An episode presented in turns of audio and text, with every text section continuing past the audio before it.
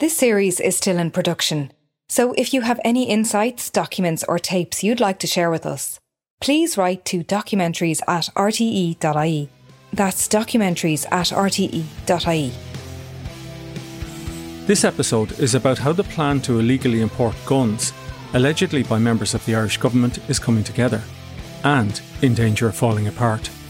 And in a moment, you're going to hear some pretty strange events, like the death of a man pretending to be someone else, a cameo appearance from the best selling author Frederick Forsyth, and the mention of the word muzzy.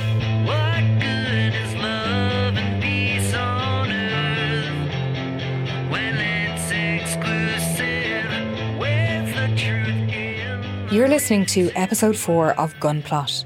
I'm Nicoline Greer, and together with my colleague Ronan Kelly and the RTE Documentary on One team, we are unpicking the stories that make up one of the biggest political scandals Ireland has ever seen the arms crisis of 1970. And remember, you can catch Gunplot, the TV documentary, on the RTE player.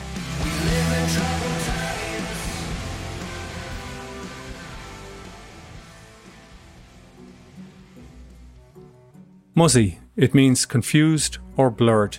It relates to many aspects of the arms crisis story, but particularly to the hospital briefing Peter Berry gave the Taoiseach on the Bailieborough meeting, the one we heard about at the end of episode 3. Let's rewind a moment to that point. Peter Berry was the civil servant who controlled the Garda Special Branch. And in October 1969, he was in hospital in Dublin. And although he was in hospital, he was still working and still being briefed on IRA activities, which was a particular preoccupation of his. He had got word that members of the IRA had met an Irish Army captain at a meeting in a hotel in Bailieborough, County Cavan. The reports came back that this Army officer, Captain Kelly, had what was described as a wad of cash, which he offered the IRA men so they could buy guns. Peter Berry was so alarmed at this that he asked to see the Taoiseach, the leader of the Irish government, a man named Jack Lynch. Lynch came to Berry's hospital bedside and they spoke. And as the Taoiseach left that meeting, we left you with a couple of questions. What was the leader of the government going to do now? After all, if you remember, he had just made a speech saying that there was to be no violence in the Irish government's dealing with the North. It has been the government's policy to seek the reunification of our country by peaceful means. So, given what Peter Berry had told Jack Lynch about the IRA and the Bailieborough meeting, was the Taoiseach going to shut down the whole project to import guns? Well, no, he wasn't. He wasn't going to do anything. And the reason, Jack Lynch said, was because Peter Berry never told him about Bailieborough. Who said what to whom, and the muzzy nature of people's recollections is the overriding question of the events in the crisis of the Irish government in 1969 70. And it was central to the court proceedings which followed soon after. These trials gripped the country at the time. I suggest to you, gentlemen. And they were so important that one of the judges took the unusual step of ordering the proceedings be recorded on audio tape as well as by stenographer. I say, gentlemen, that there should never have been a prosecution. Lately, some of those tapes were discovered by journalist Michael Heaney, and they now form part of this series with the permission of the court. And I say to you, gentlemen, that you can do your duty in this case in only one way, and that is by returning a verdict of not guilty. I kept my minister informed.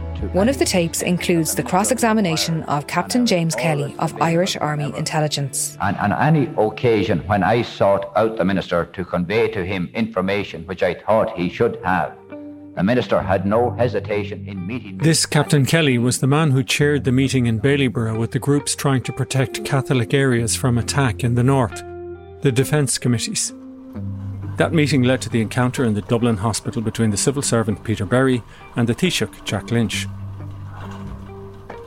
And that encounter between the man in charge of police intelligence and the leader of the government is one of the most disputed events in the arms crisis of 1969 70. Because Peter Berry said he told Jack Lynch then that there was a plot to import guns illegally, and Jack Lynch said he did not. Unfortunately, the medical tests commenced at about 8:30 a.m. Years later, Peter Berry's memories were published, and here's how he described what happened, as read by an actor. I had been given an injection, and rubber tubing had been inserted through a nostril to the stomach before the Taoiseach arrived sometime after nine o'clock. There were two doctors and two nurses in the room, and while they left to make way for the Taoiseach, a nurse kept coming in and out every couple of minutes to siphon off liquid through the tubing.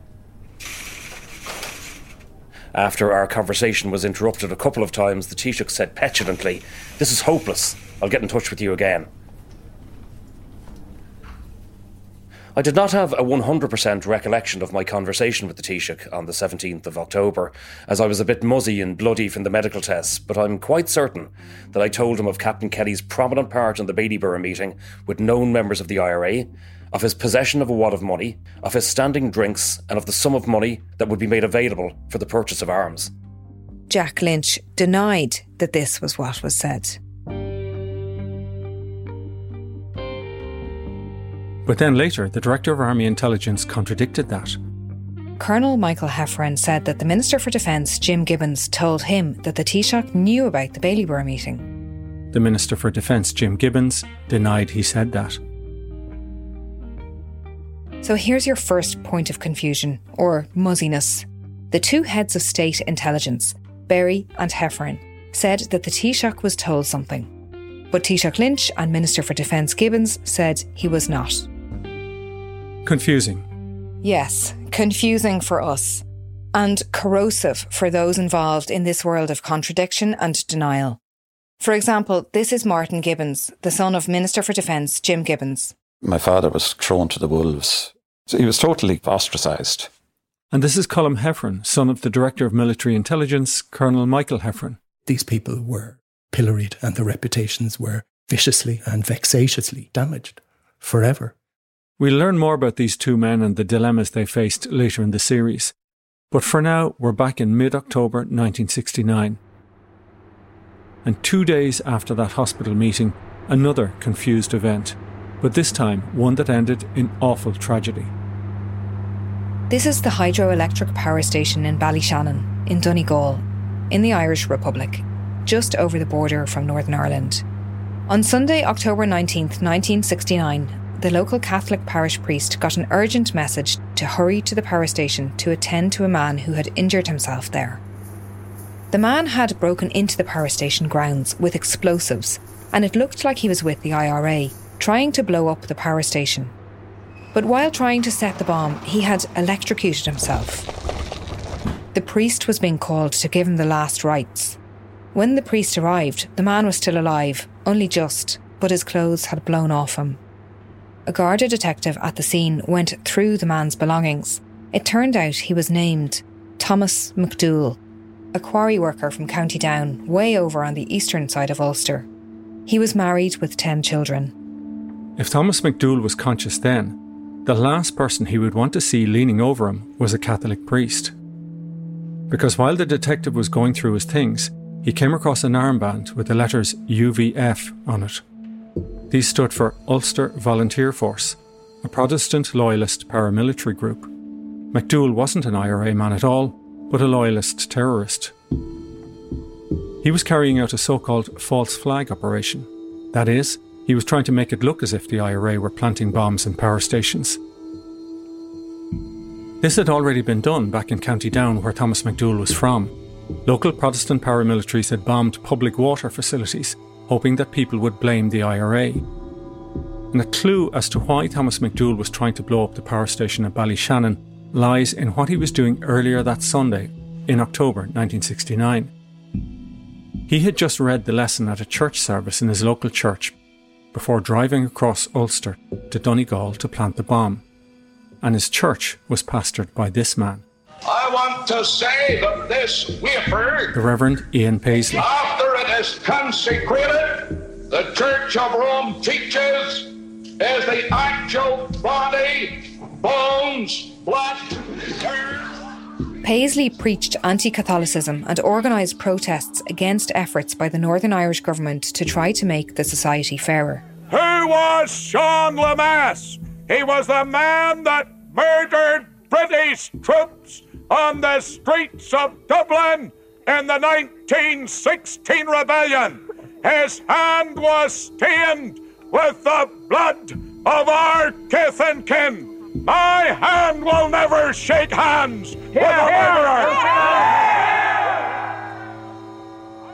Those bombs, planted by Ian Paisley's supporters at the water facilities in County Down, had already led to the resignation of the Northern Irish Prime Minister.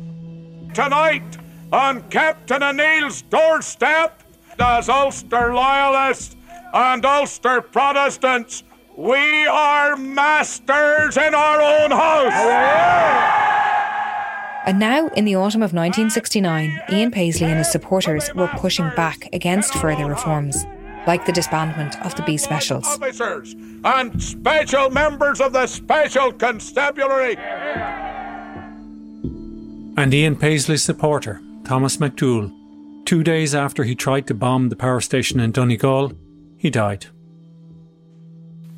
The Hunt Committee has recommended the disbandment of the B specials in the six counties. It And the reforms he worked against went ahead. The use of firearms would be strictly limited, and the RUC would cease to have automatic weapons, self loading rifles. New laws were brought in to provide equal voting rights in Northern Ireland. Within six months, the B Specials were disbanded, and within two years, responsibility for public housing was taken away from the local councils. But those reforms weren't going to change Northern Ireland overnight. For the rest of 1969, shooting and rioting continued. And down south, the plan to buy guns also continued.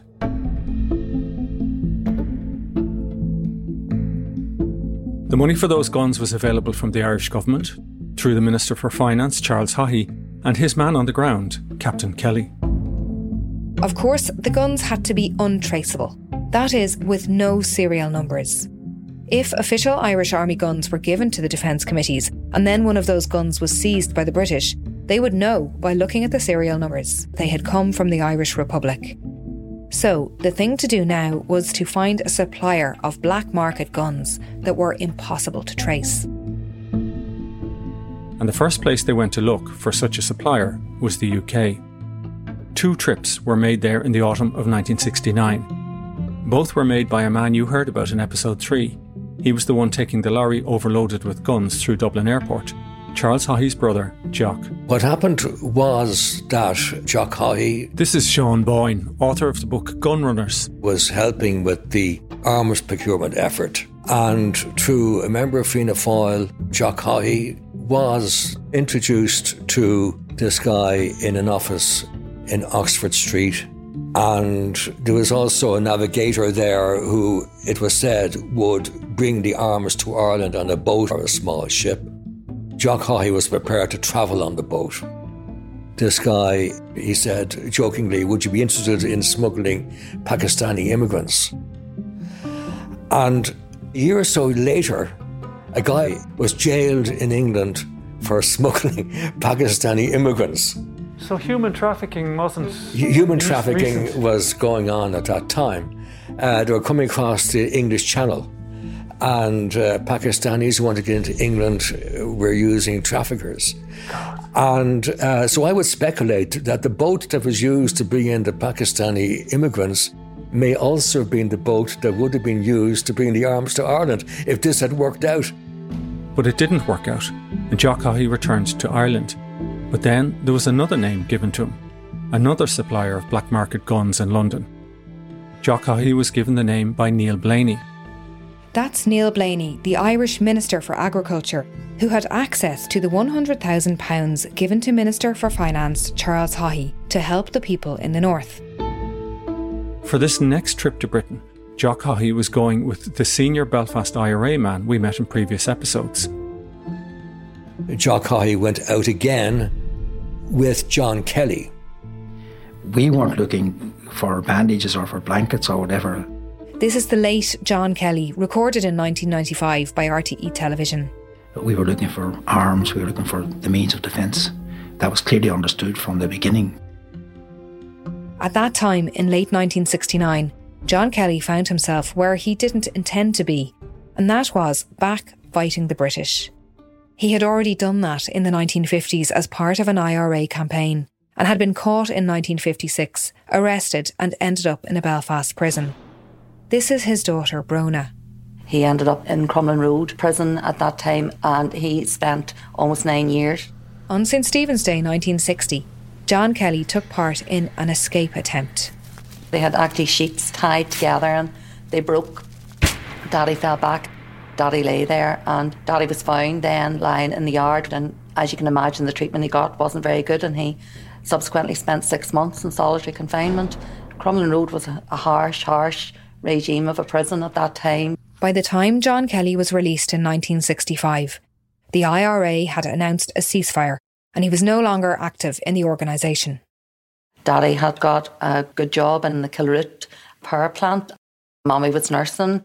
They got married.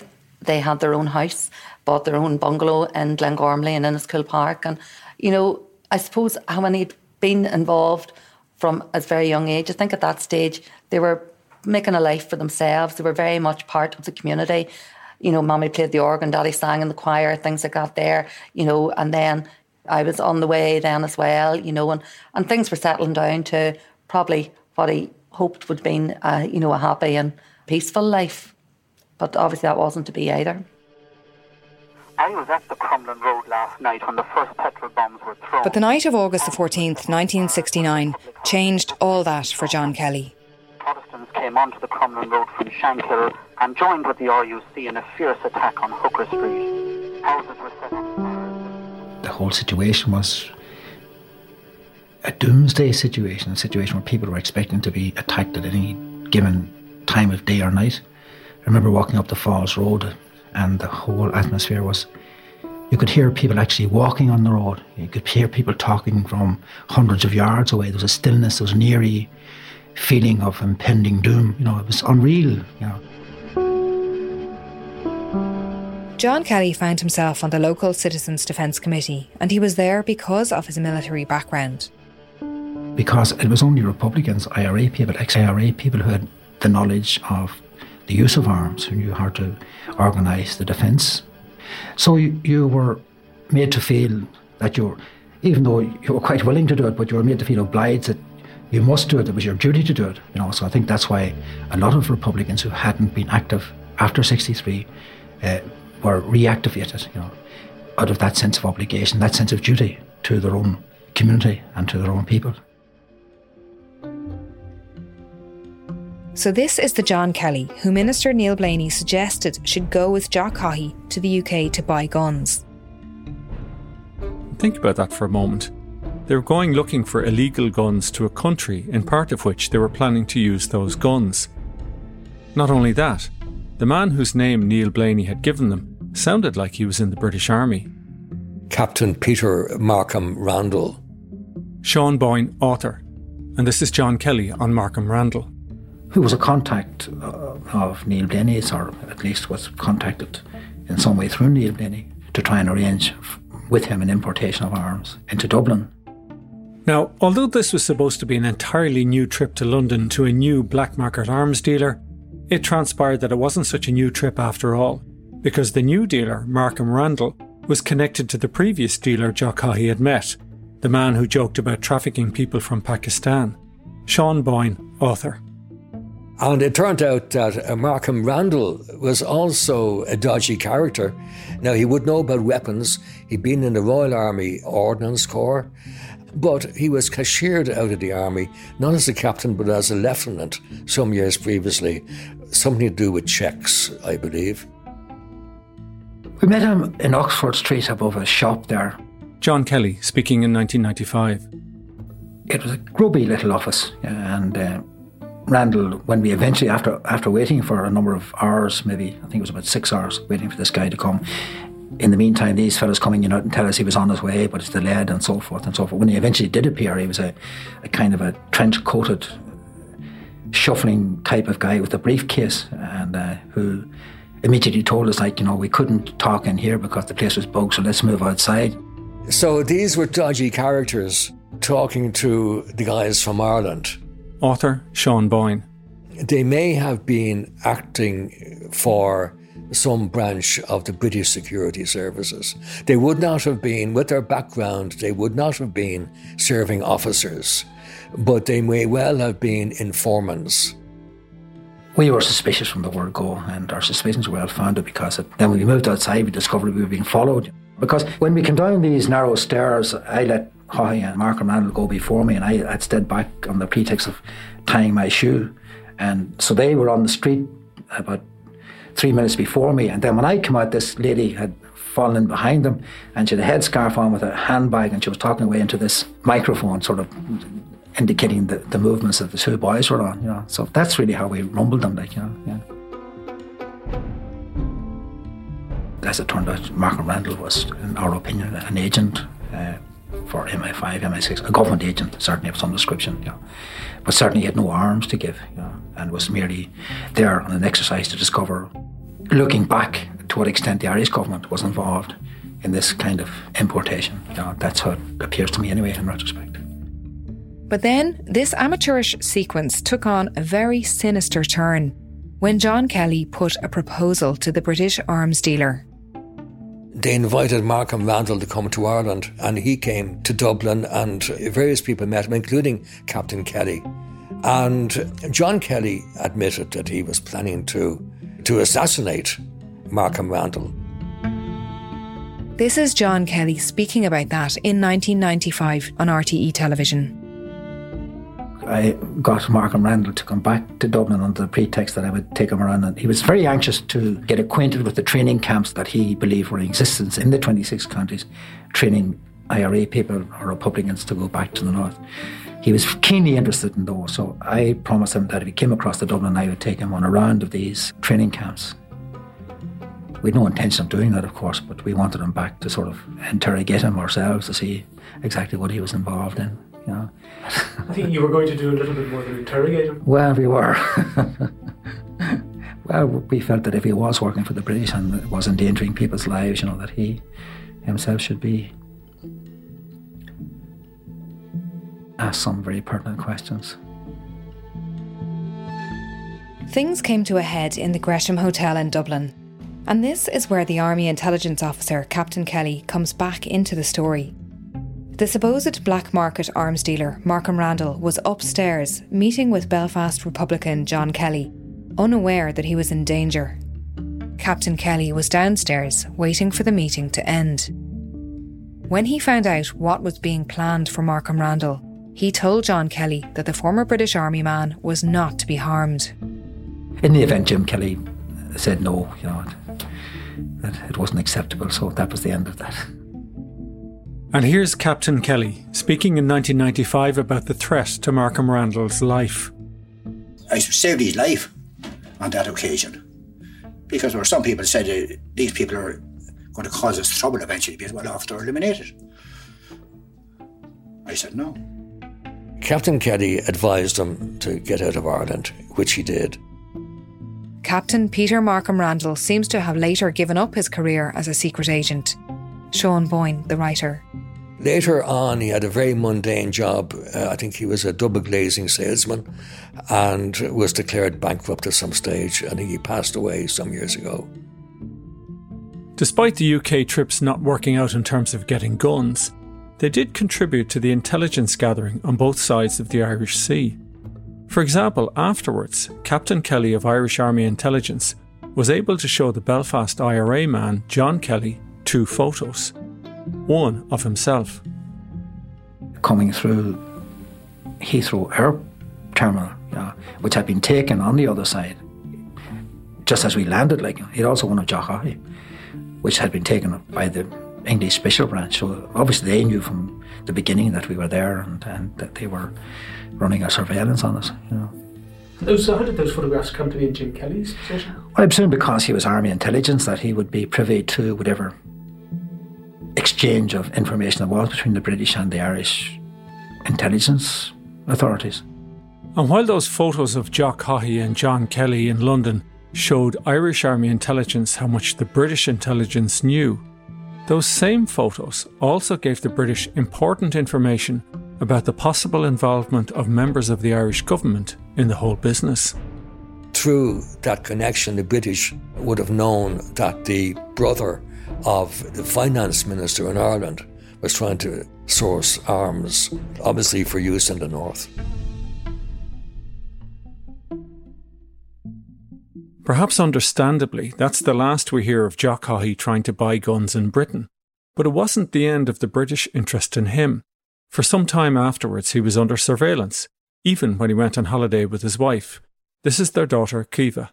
They stayed in a beautiful hotel in the Algarve in Portugal, and everywhere they went, this man went, and he was particularly noticeable in the mornings and in the evenings in the dining room because he always sat alone and there was no chat out of him. And now, in fairness, my dad had a good sense, if not a wicked sense of humour. And um, there was no knocking any crack out of him, let alone conversation. I mean, I suppose Irish people are great for engaging in the chat and how's the weather and so on and so forth. But this this man was very reserved, uh, almost sort of uncomfortably so. He was there to do a job and uh, he wasn't going to engage. The one thing my mother remembers distinctly about this gentleman that he had a penchant for ordering lobster for dinner every night. And I think that bemused my parents, who were probably on quite a strict budget.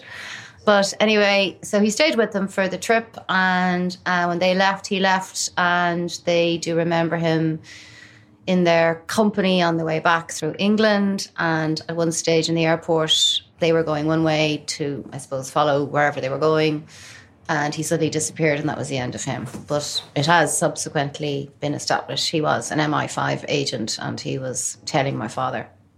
And I mean, I suppose like it's it's a funny anecdote now in retrospect, and the lobster and all that. But at the time, must have been quite unnerving. Yes, I would imagine it was uncomfortable for them, and what was it about, and where was what was it going to lead to? But I think they took it in their stride, and probably in some regard, Nicolene didn't take it too seriously because at the end of the day, they were on holiday. It turns out it's not that easy to get guns and bring them illegally into the country. After the failed attempts to get guns in Britain, John Kelly travelled to the US to try to buy guns. Our view, that's the Republican view, was that, that you're better dealing with your own people, you know, rather than dealing with foreigners, Germans, Italians, French, English, whatever that you're more secure in dealing with your own people. And so we believed, and Blaney agreed at that time, that we should go, and Jim Kelly, that should go and suss out the, the, the scene in America, which he did in December of 69. And they, in America, had the expertise. One of those American experts is Patrick Nee, a convicted mobster and gun smuggler.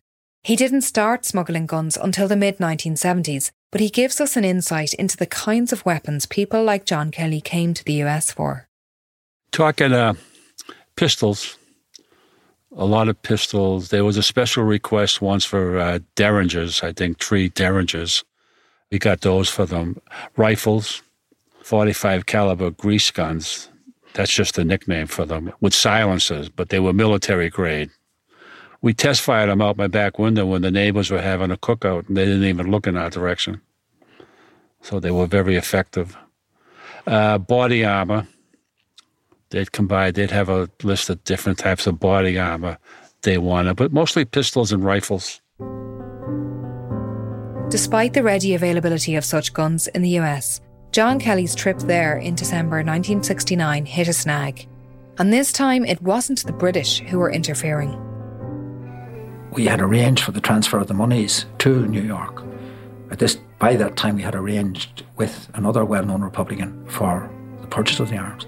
He had that arranged from a Canadian contact. We had arranged the shipping from New York in a container back to Dublin. So all that had been set up, and uh, when we got back to Dublin, we were disappointed to find that it had been hit in the head. That the Jim Kelly said no, Blaney said no, it'd be much quicker to go to the continent. You know, it would take so much time to get across from New York to Dublin. So that was put to one side. You know, we were we were disappointed about that, I must say, you know, because we had everything intact and everything arranged. What, what did you think was going on? I mean, why do you think Blaney was so keen and, and Kelly so keen that you could uh, deal on the continent? Was it because it was there? I think I think perhaps they felt that, that they would have more control, you know, uh, coming from the continent rather than coming from America, where things would have been in total control of Republicans, IRA, Irish Americans and they would have had little control over it. I think that possibly was their main concern at that time. But going to the European continent for guns was a different proposition altogether. Whereas in the US, John Kelly knew plenty of Irish Americans with Republican sympathies who could help him get guns. He knew no one like that in Europe. But Minister Neil Blaney had yet another name of a dealer who could provide untraceable guns. This man was in Hamburg in Germany, and his name was Otto Schlüter. Otto Schlüter didn't seem too particular about which side in a war he sold guns to. This led to two bombing attempts on his life in the 1950s. One killed his business associate, the other killed his mother. Herr Schlüter was about to become famous in the 1970s, but not because of the Irish arms crisis or as Otto Schlüter, but as a character in a novel by one of the most successful thriller writers of the time, Frederick Forsyth. It's Frederick Forsyth, you wanted to call me. Herr Schlüter. Herr Schlüter, yes. you you remember Herr Schlüter? Yeah, I do indeed, yes. He tried to get me, well, he didn't get killed or beaten up. Did he? Oh, yeah. I was researching a book called The Dogs of War. Here's another example of confusion or deliberate muzziness, if you will. The British writer Frederick Forsyth pretended that he was a South African. Um, got into his inner circle by pretending that I was representing a, a very rich South African entrepreneur who wished to mount a coup in Africa. Uh-huh. And to that end, wished to buy a, a substantial package of weaponry.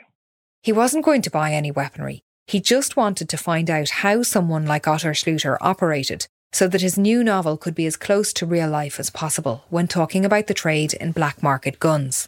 I want to know where he got them from and how he got them and how he shipped them, Uh-huh.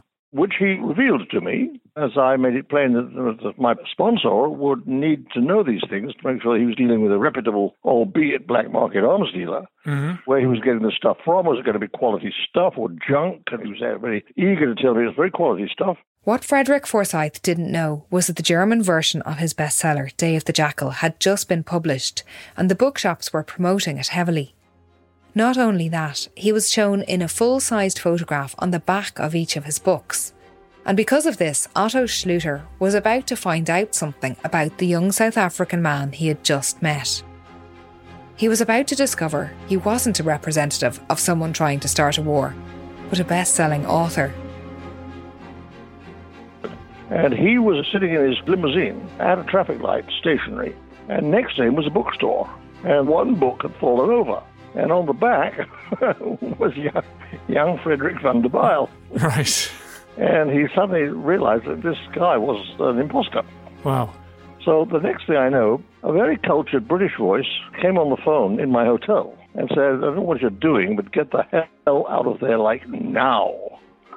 And I, I knew it was a fellow Brit, and I suspected that another of those round the table had been there for British MI6, or possibly MI5. Oh, was this in a restaurant or in a in an office? No, no, no, we were meeting in an office. Okay. Uh, I don't know why. He was very indiscreet because he had more than one potential customer around the table. And clearly the other Brit, the spook, had, had recognized the author because he probably read Jackal already. Sure. And he got the tip that um, uh, Schluter, Schluter was going to send men to sort me out. And you got out. And uh, so, well, yes, the voice on the phone said, "Get the hell out of there, like now." So I, I didn't pack or put clothes in the bag, or I just didn't even. I just grabbed money, passport, and ran. Mm.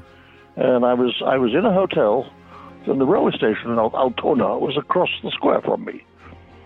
So I ran into the station, and uh, I didn't even go to the ticket office because apparently the guys were behind me. I learned later that my room was indeed invaded by some very heavy-looking guys who were not in a good mood. Mhm. But by then I shot through an open window of a moving train, and uh, so I got out of out of Hamburg that way. So that was my my my, my uh, accrochage, I think the French call it, with um, my run-in with uh, Herr Schluter. One of the Irish Army officers went over to Hamburg and tried to buy guns, and they dealt with Schluter, and they didn't think he was trustworthy. They were wary of Oh, him. they were quite they were quite right. he was a, he was a fox, a rogue. So this man, Herr Schluter, this was the man that Minister Neil Blaney told John Kelly to go and meet in Germany to secretly procure weapons for the Irish government. How did he get on? Find out next time in Gunplot. Oh, and if you think things get any less muzzy later in the series, have a listen to this from Minister Neil Blaney. the charge that I had imported arms and that I had sent people to the continent to get arms, those were untrue allegations. They're still untrue. And Mr. Lynch neither has the evidence nor could he ever have had it.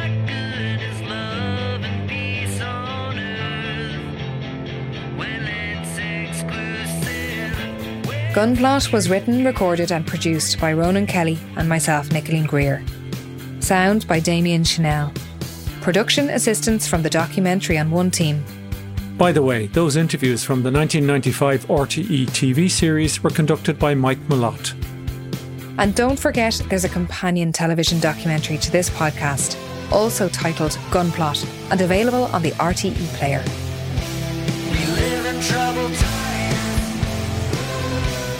You've been listening to Gunplot, an RTE documentary on One production.